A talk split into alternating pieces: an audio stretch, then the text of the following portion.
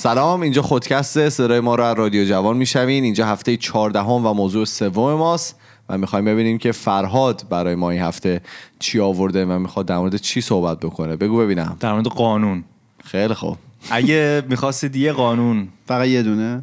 حالا شما دوتا بگو. اگه می‌خواستید یه قانون اضافه یا کم بکنید به کشوری که دارید توی زندگی می‌کنید بله. چیه اون قانون؟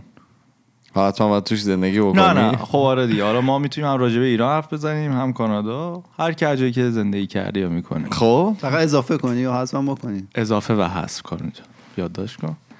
خب من بگو ببینم خودم خودت چی قانونی که می‌خوام بگم تقریبا یه قانون نانوشته است. حالا طبق اون تحقیقاتی که من کردم و که تحقیقات- کسی گل نزنه گل می‌خوره. نه این قانون مربوط به دوچرخه و موتور سواری بانوان میشه. خب. یه چیز هم بگم اینه که دلیل انتخاب این قانون جبهه فمینیستی و اینا نداره. یه چیزی خب مورد علاقه منه من به رانندگی و دوچرخه سواری و موتور سواری اینا علاقه دارم و خب همیشه وقتی ایران بودم یا حالا که دورم هستیم اخبار و اینا رو دنبال می‌کنم هیچ موقع خانوما رو توی خیابون سوار موتور دوچرخه به صورت جدی استفاده روزمره نمی‌دیدم یا نیستن الان. یعنی استفاده رو نمی‌کنم و همیشه رو اعصابم بود این قضیه. یه ذره جالب بگم من همین سفر که رفته بودم با یکی از فامیلامون که خانم هستن داشتم صحبت می‌کردم و میگفتش که من یکی از آرزوهام اینه که برم یه کشور خارجی و بتونم که گواهینامه موتور سواری بگیرم و اونجا موتور سواری بکنم. تو شهر استفاده آره چون کنم گفت اگر که ایران می‌شد من صد درصد می‌گرفتم همچین مثلا اه، گواهینامه رو و حتما موتور میخریدم چون خیلی از مثلا سرعت خوشش میاد. ولی. خب میگفتش که توی ایران همچین امکانی رو ندارم آره دیگه. تو ایران که تابوه دیگه خانم سوار موتور بشه. حالا دوچرخه یه مقدار بیشتر جا افتاده. آره راجع به این قضیه هیچ قانون نوشته شده ای نیست. یعنی هیچ مرجعی نیست که بگه آقا شما بر اساس این قانون مثلا خانم نمی‌تونی سوار دوچرخه بشی نمی‌تونی سوار موتور بشی پس داری مثلا قانون نقض می‌کنی.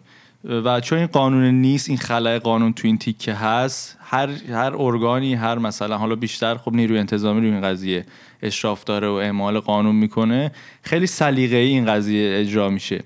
حالا سلیقه ایشو واسه این میگم که خودم دیدم که سلیقه اجرا میشه.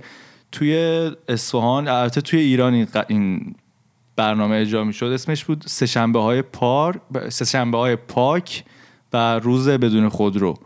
که سه شنبه ها همه سعی می‌کردن که مثلا ماشین نیارن یا پیاده روی بکنن. یه از- کمپین بود در واقع. بله کمپین بود. خیلی خب. تبلیغات باحالی تقریبا تو سطح شهر. من توی اصفهان رو شخصا دیدم. انجام می‌شد و شهرداری اصفهان کاری کار جالبی که کرده بود این بود که توی بلوارهای معروف و گذرهای مثلا پرشلوغ اومده بود یه سری دوچرخه گذاشته بود. اینا رو رایگان با کارت ملی که مردم می‌دادن کرایه می‌داد می‌رفتن مسیرشون رو طی می‌کردن یا برمیگشتن یا به ایستگاه بعدی می‌دادن.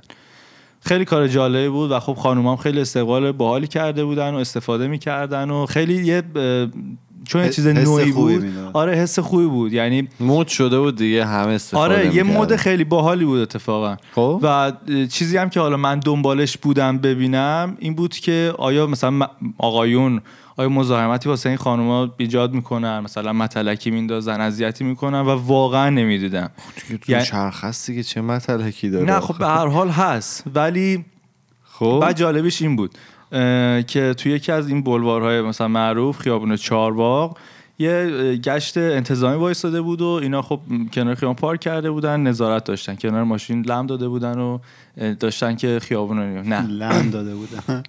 خب؟ داشتن خیابون رو نگاه می‌کردن. نگاه می‌کردن. بعد منم داشتم از اونجا رد می‌شدم اینا خیلی با- بانمک طور رفتم ازشون پرسیدم که نظر شما چیه راجع به این قضیه و اینا.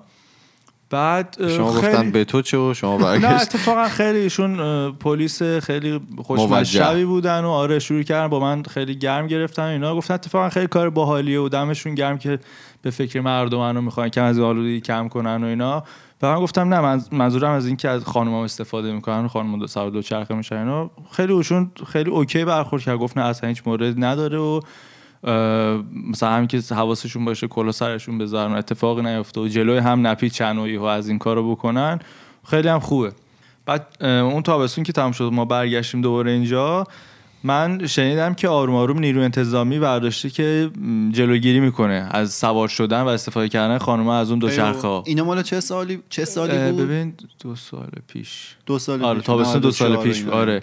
که قشنگ بیلبورداش تو سطح شهر بود و اینا. تبلیغاش خیلی مثلا باحال انجام می‌شد. خانم‌ها استفاده می‌کردن ولی از اون موقع دیگه یه جنبشی افتاد که دیگه جلوگیری کردن از اینکه خانوما اختصاصا سوار دوچرخه بشن. آقایون هنوز می‌تونستن آره خب آقا البته هنوز نمی‌دونم که اون کیوسکای دوچرخه هست یا نه ولی خب آره آقایون که صد درصد می‌تونن بدون هیچ نگرانی سوار بشن. ولی خب خانوما رو دیگه اینا من کردن و خلاصه خیلی واسه من ضد حال بود چون من خیلی حال کردم با اون برنامه.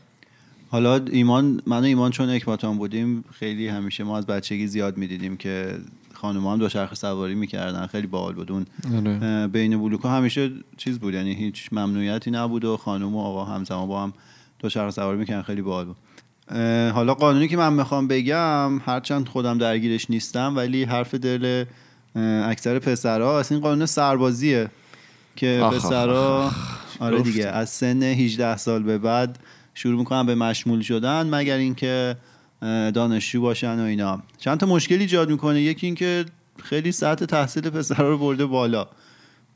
مشکل این؟ آره دیگه یعنی لزوما طرف نمی‌خواد درس بخونه ولی واسه اینکه نره سربازی دیگه همینجور میره بالا تا آخرش رو بخواد بره. یا اگه مثلا بخواد از کشور خارج بشه اجازه خروج نمیدن تا زمانی که سربازیشو رفته باشه یا حالا اجازه تح... یعنی معافیت تحصیلی بگیره خارج شه بچه‌ای که اپلای می‌کردن پذیرش می‌گرفتن واسه اینکه خارج شن باید مثلا کلی پول میذاشتن بعد با یه بدبختی بتونن خروج از کشور بگیرن. حالا شما هستین که بخواید برگردید داستان داره دیگه.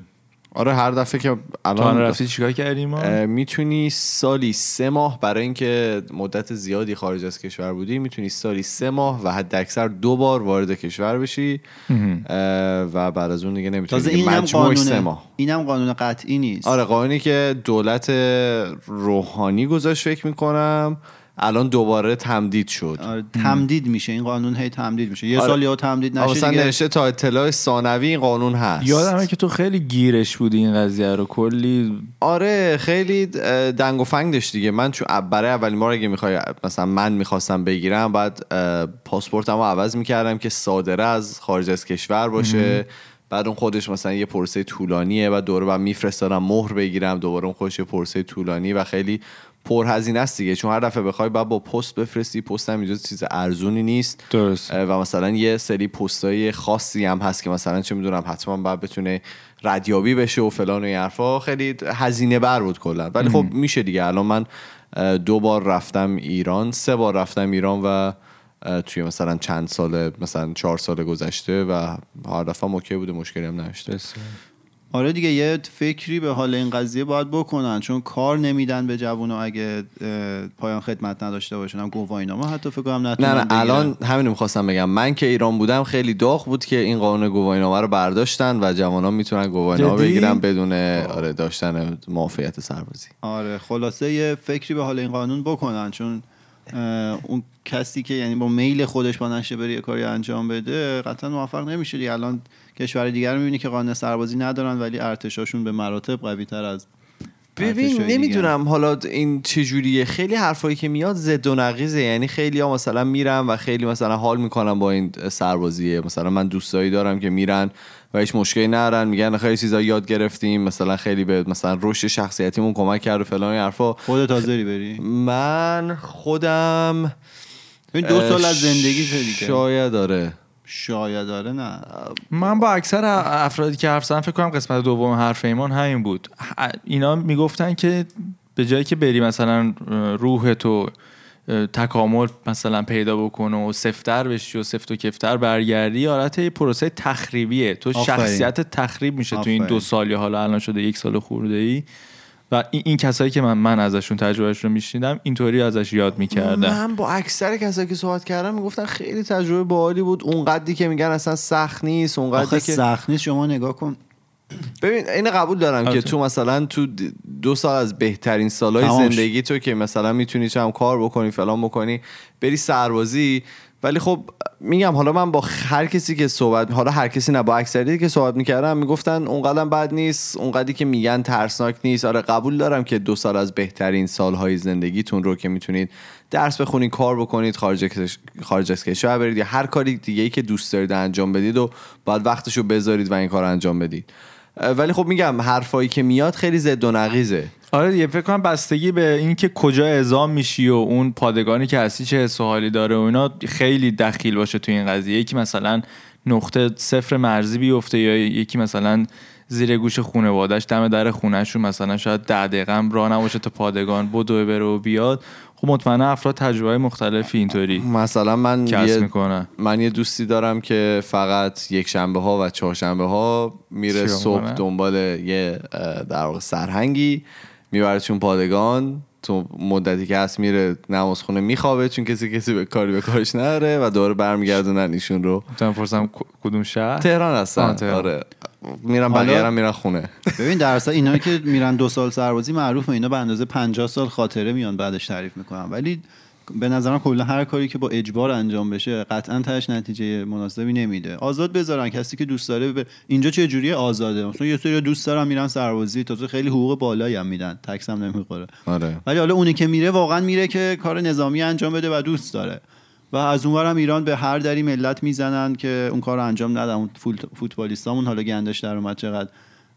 کارت پایان خدمت جعلی خریده بودن و اینا من خیلی بار این دفعه که ببخشید توی کلامت من این دفعه که رفته بودم ایران با هر کی صحبت می‌کردم می‌گفتم آره من هنوز سربازم می‌گفت من پون- 15 میلیون برای درستش می‌کنم آقا نمی‌خوام آره. کنترات برمی‌دارن ندارم پروژه. رو. نه من با 15 آقا نمی‌خوام ول کن بده نه. 15 رو آره من حالا بذار من مال خودم بگم. ببین من هنوز مطمئن نشدم که می‌خوام این قانون رو بردارم یا نه.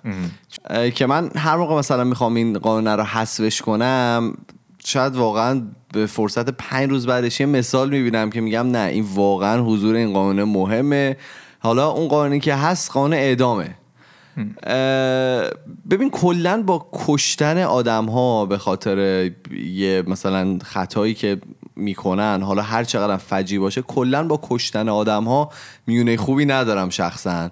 ولی خب مثلا این اتفاقاتی که برای این چند تا کودکی که بودن تو این چند ماه گذشته افتاد. خیلی تعداد سه چهار تایی بودن که آره. خب حالا هم به لحاظ جنسی هم به لحاظ فیزیکی خیلی مثلا اذیت شده بودن و کشته شده بودن. ولی خب مثلا این مثال های اینطوریه که می‌بینم مطمئن میشم که همچین قانونی نیازه و مثلا باید طرف رو سه بار هم دار بزنن به جای یک بار. یعنی باید تو یک روز سه بار طرف از سه جای مختلف دار بزنن. ولی خب نمی‌دونم دیگه هنوز نمی‌تونم با خودم کنار بیام که قانونی مثل اعدام وجودش مثلا نیازه یا اینکه مثلا به حبس ابد یه نفر رو محکوم بکنن. اون چه جوریه؟ یعنی آیا مثلا خوبه که یه نفر مثلا تا آخر عمرش که ممکنه مثلا 60 70 سال 80 سال طرف زندگی کنه بنزیمش توی زندان؟ یا اینکه چون که حالا می‌دونی چیه؟ به نظر من زندان یه جایی که باید راه بیرون اومدن از توش هم وجود داشته باشه. یعنی تو اگر که راهی نداری که اون زندانی بیای بیرون بهتره که بمیری دیگه. می‌دونی؟ حالا من خودم و یعنی برای خودم. اگر که من نتونم اگه اصلا از زندگی عادی خودم برم میدارن میندازنم تو زندان به خاطر یه خطایی که کردم. تمام تلاشم اینه که اونجا بیام بیرون دیگه اگر که واقعا یه جای این که تنبیه بکنن آدم و آدم اصلاح بکنن باید یه جایزه ای هم تهش داشته باشه که آقا تو از این میای بیرون. اگر قرار باشه کل زندگی تو اونجا باشی من شخص خودم ترجیح میدم که اون مرگه رو بپذیرم دیگه. خب دقیق- دقیقا من فکر حس می‌کنم یعنی نظری که من دارم توی حرف تو گنجونده شده. مثلا اون آدم مریض اون قاتل یا اون متجاوز فکر می‌کنه اوکی من میام روی این مرض خودم یه سرپوش می‌ذارم یه همچین کاری رو اعمال می‌کنم فوق فوقش میگیرنم و اعدامم می‌کنن. یعنی فوقش اینه که دیگه جونام می‌گیرن تمام میشه میره. اگه این بود که برای این اینجور افراد تعریف شده بود که آقا شما وقتی که محکوم میشید و واسهتون حکم بریده میشه. اشد مجازاتتون اینه که تا آخر عمر توی این زندگی ببخشید توی این زندان بمونید بدون هیچ بخششی. خب مطمئنا این طرف بیشتر به این قضیه فکر می‌کرد که من باید تا آخر عمرم توی چهار دیواری کوچیک و تنگ با یه سری آدمای مشخص زندگی بکنن و هیچ راه برگشتی درست نداشته نیست. آره. چون آدمایی که جنایتکار میشن اگه مثلا برید مصاحبه هایی که باشون انجام میشه رو بخونید همشون اینجوریان که هیچ کدوم باور ندارن جنایتکارن اتفاقا دقیقا برعکسه. اینطوریه که اینا فکر می‌کنن دارن به بشریت کمک می‌کنن. اینو من بر اساس یه مصاحبه ای که با یه بله. قاچاقچی خیلی ماهر نه قاچاقچی قاتل بود یادم نیست. خیلی آدم جنایتکاری بود خلاصه اینو گرفته بودن بعد پرسیدن چرا مثلا این همه قتل انجام دادی؟ گفت من داشتم به اونا کمک می‌کردم. اونا زندگی خوبی نداشتن. روی حساب اون آدمه مطمئن باش به اونجا فکر نمی‌کنه. کسی که حاضره یه همچین جنایتی انجام بده. ببین چیزی که هست حالا من توی حالا فیلم ها توی واقعیت رو شاید دنبال نمی کنم ولی تمام حالا فیلم هایی که می‌بینیم که شاید بر اساس واقعیت هم باشن اینه که طرف که به مثلا اعدام محکوم شده داره تمام تلاشش رو می‌کنه که حداقل اعدامش حبس ابد. یعنی خودش هم شاید واقعا دوست نداره بمیره. اون قادر امیده دیگه. وقتی حبس ابد باشه یه امیدی یه داره امید داره شاید که زن... آره. بخشیده بشه. ولی حالا من می‌خوام به از یه نقطه نظر دیگه به این قضیه اعدام نگاه کنم. بفرمایید. از این نقطه نظره که اون کسی که آدم ها رو محکوم به اعدام می‌کنه چی؟ اون کیه؟ اونم آدمه دیگه یه قاضیه. بعد احکامی که صادر میشه نسبیه. تقریبا آره نسبت بستگی به برداشت شما از اون شرایط داره. چه می‌دونم یکی مثلا قتل می‌کنه یکی ممکنه اینو قتل عمد به حساب بیاره یکی دفاع از خود. اینا حکماشون با هم فرق داره قتل عمد اعدام میشه دفاع از خود اعدام نمیشه. و چیزی که نسبیه خب نسبیه دیگه مطلق نیست. یعنی دو تا قاضی ممکنه دو تا نظر مختلف داشته باشن. حالا اون قاضیه چه مدل آدمی می‌تونه باشه که راجبه زندگی یک آدم که فقط یک بار نصیبش میشه و ما هیچ اطلاعاتی از قبل و بعدش نداریم که چه خبره اون قاضیه باید چه ویژگیهایی داشته باشه که بتونه راجبه زندگی یه آدم تصمیم بگیره؟ تو داری میگی مثلا فلانی تجاوز کرد به یه بچه اون باید اعدام بشه. ولی چقدر مورد اعدام هست که حکمشون اصلا چیز دیگه یه صرفا به دلیل اینکه آدم خوشفکری بوده اعدام شده. صرفا حالا می‌فهمن من دارم چی میگم.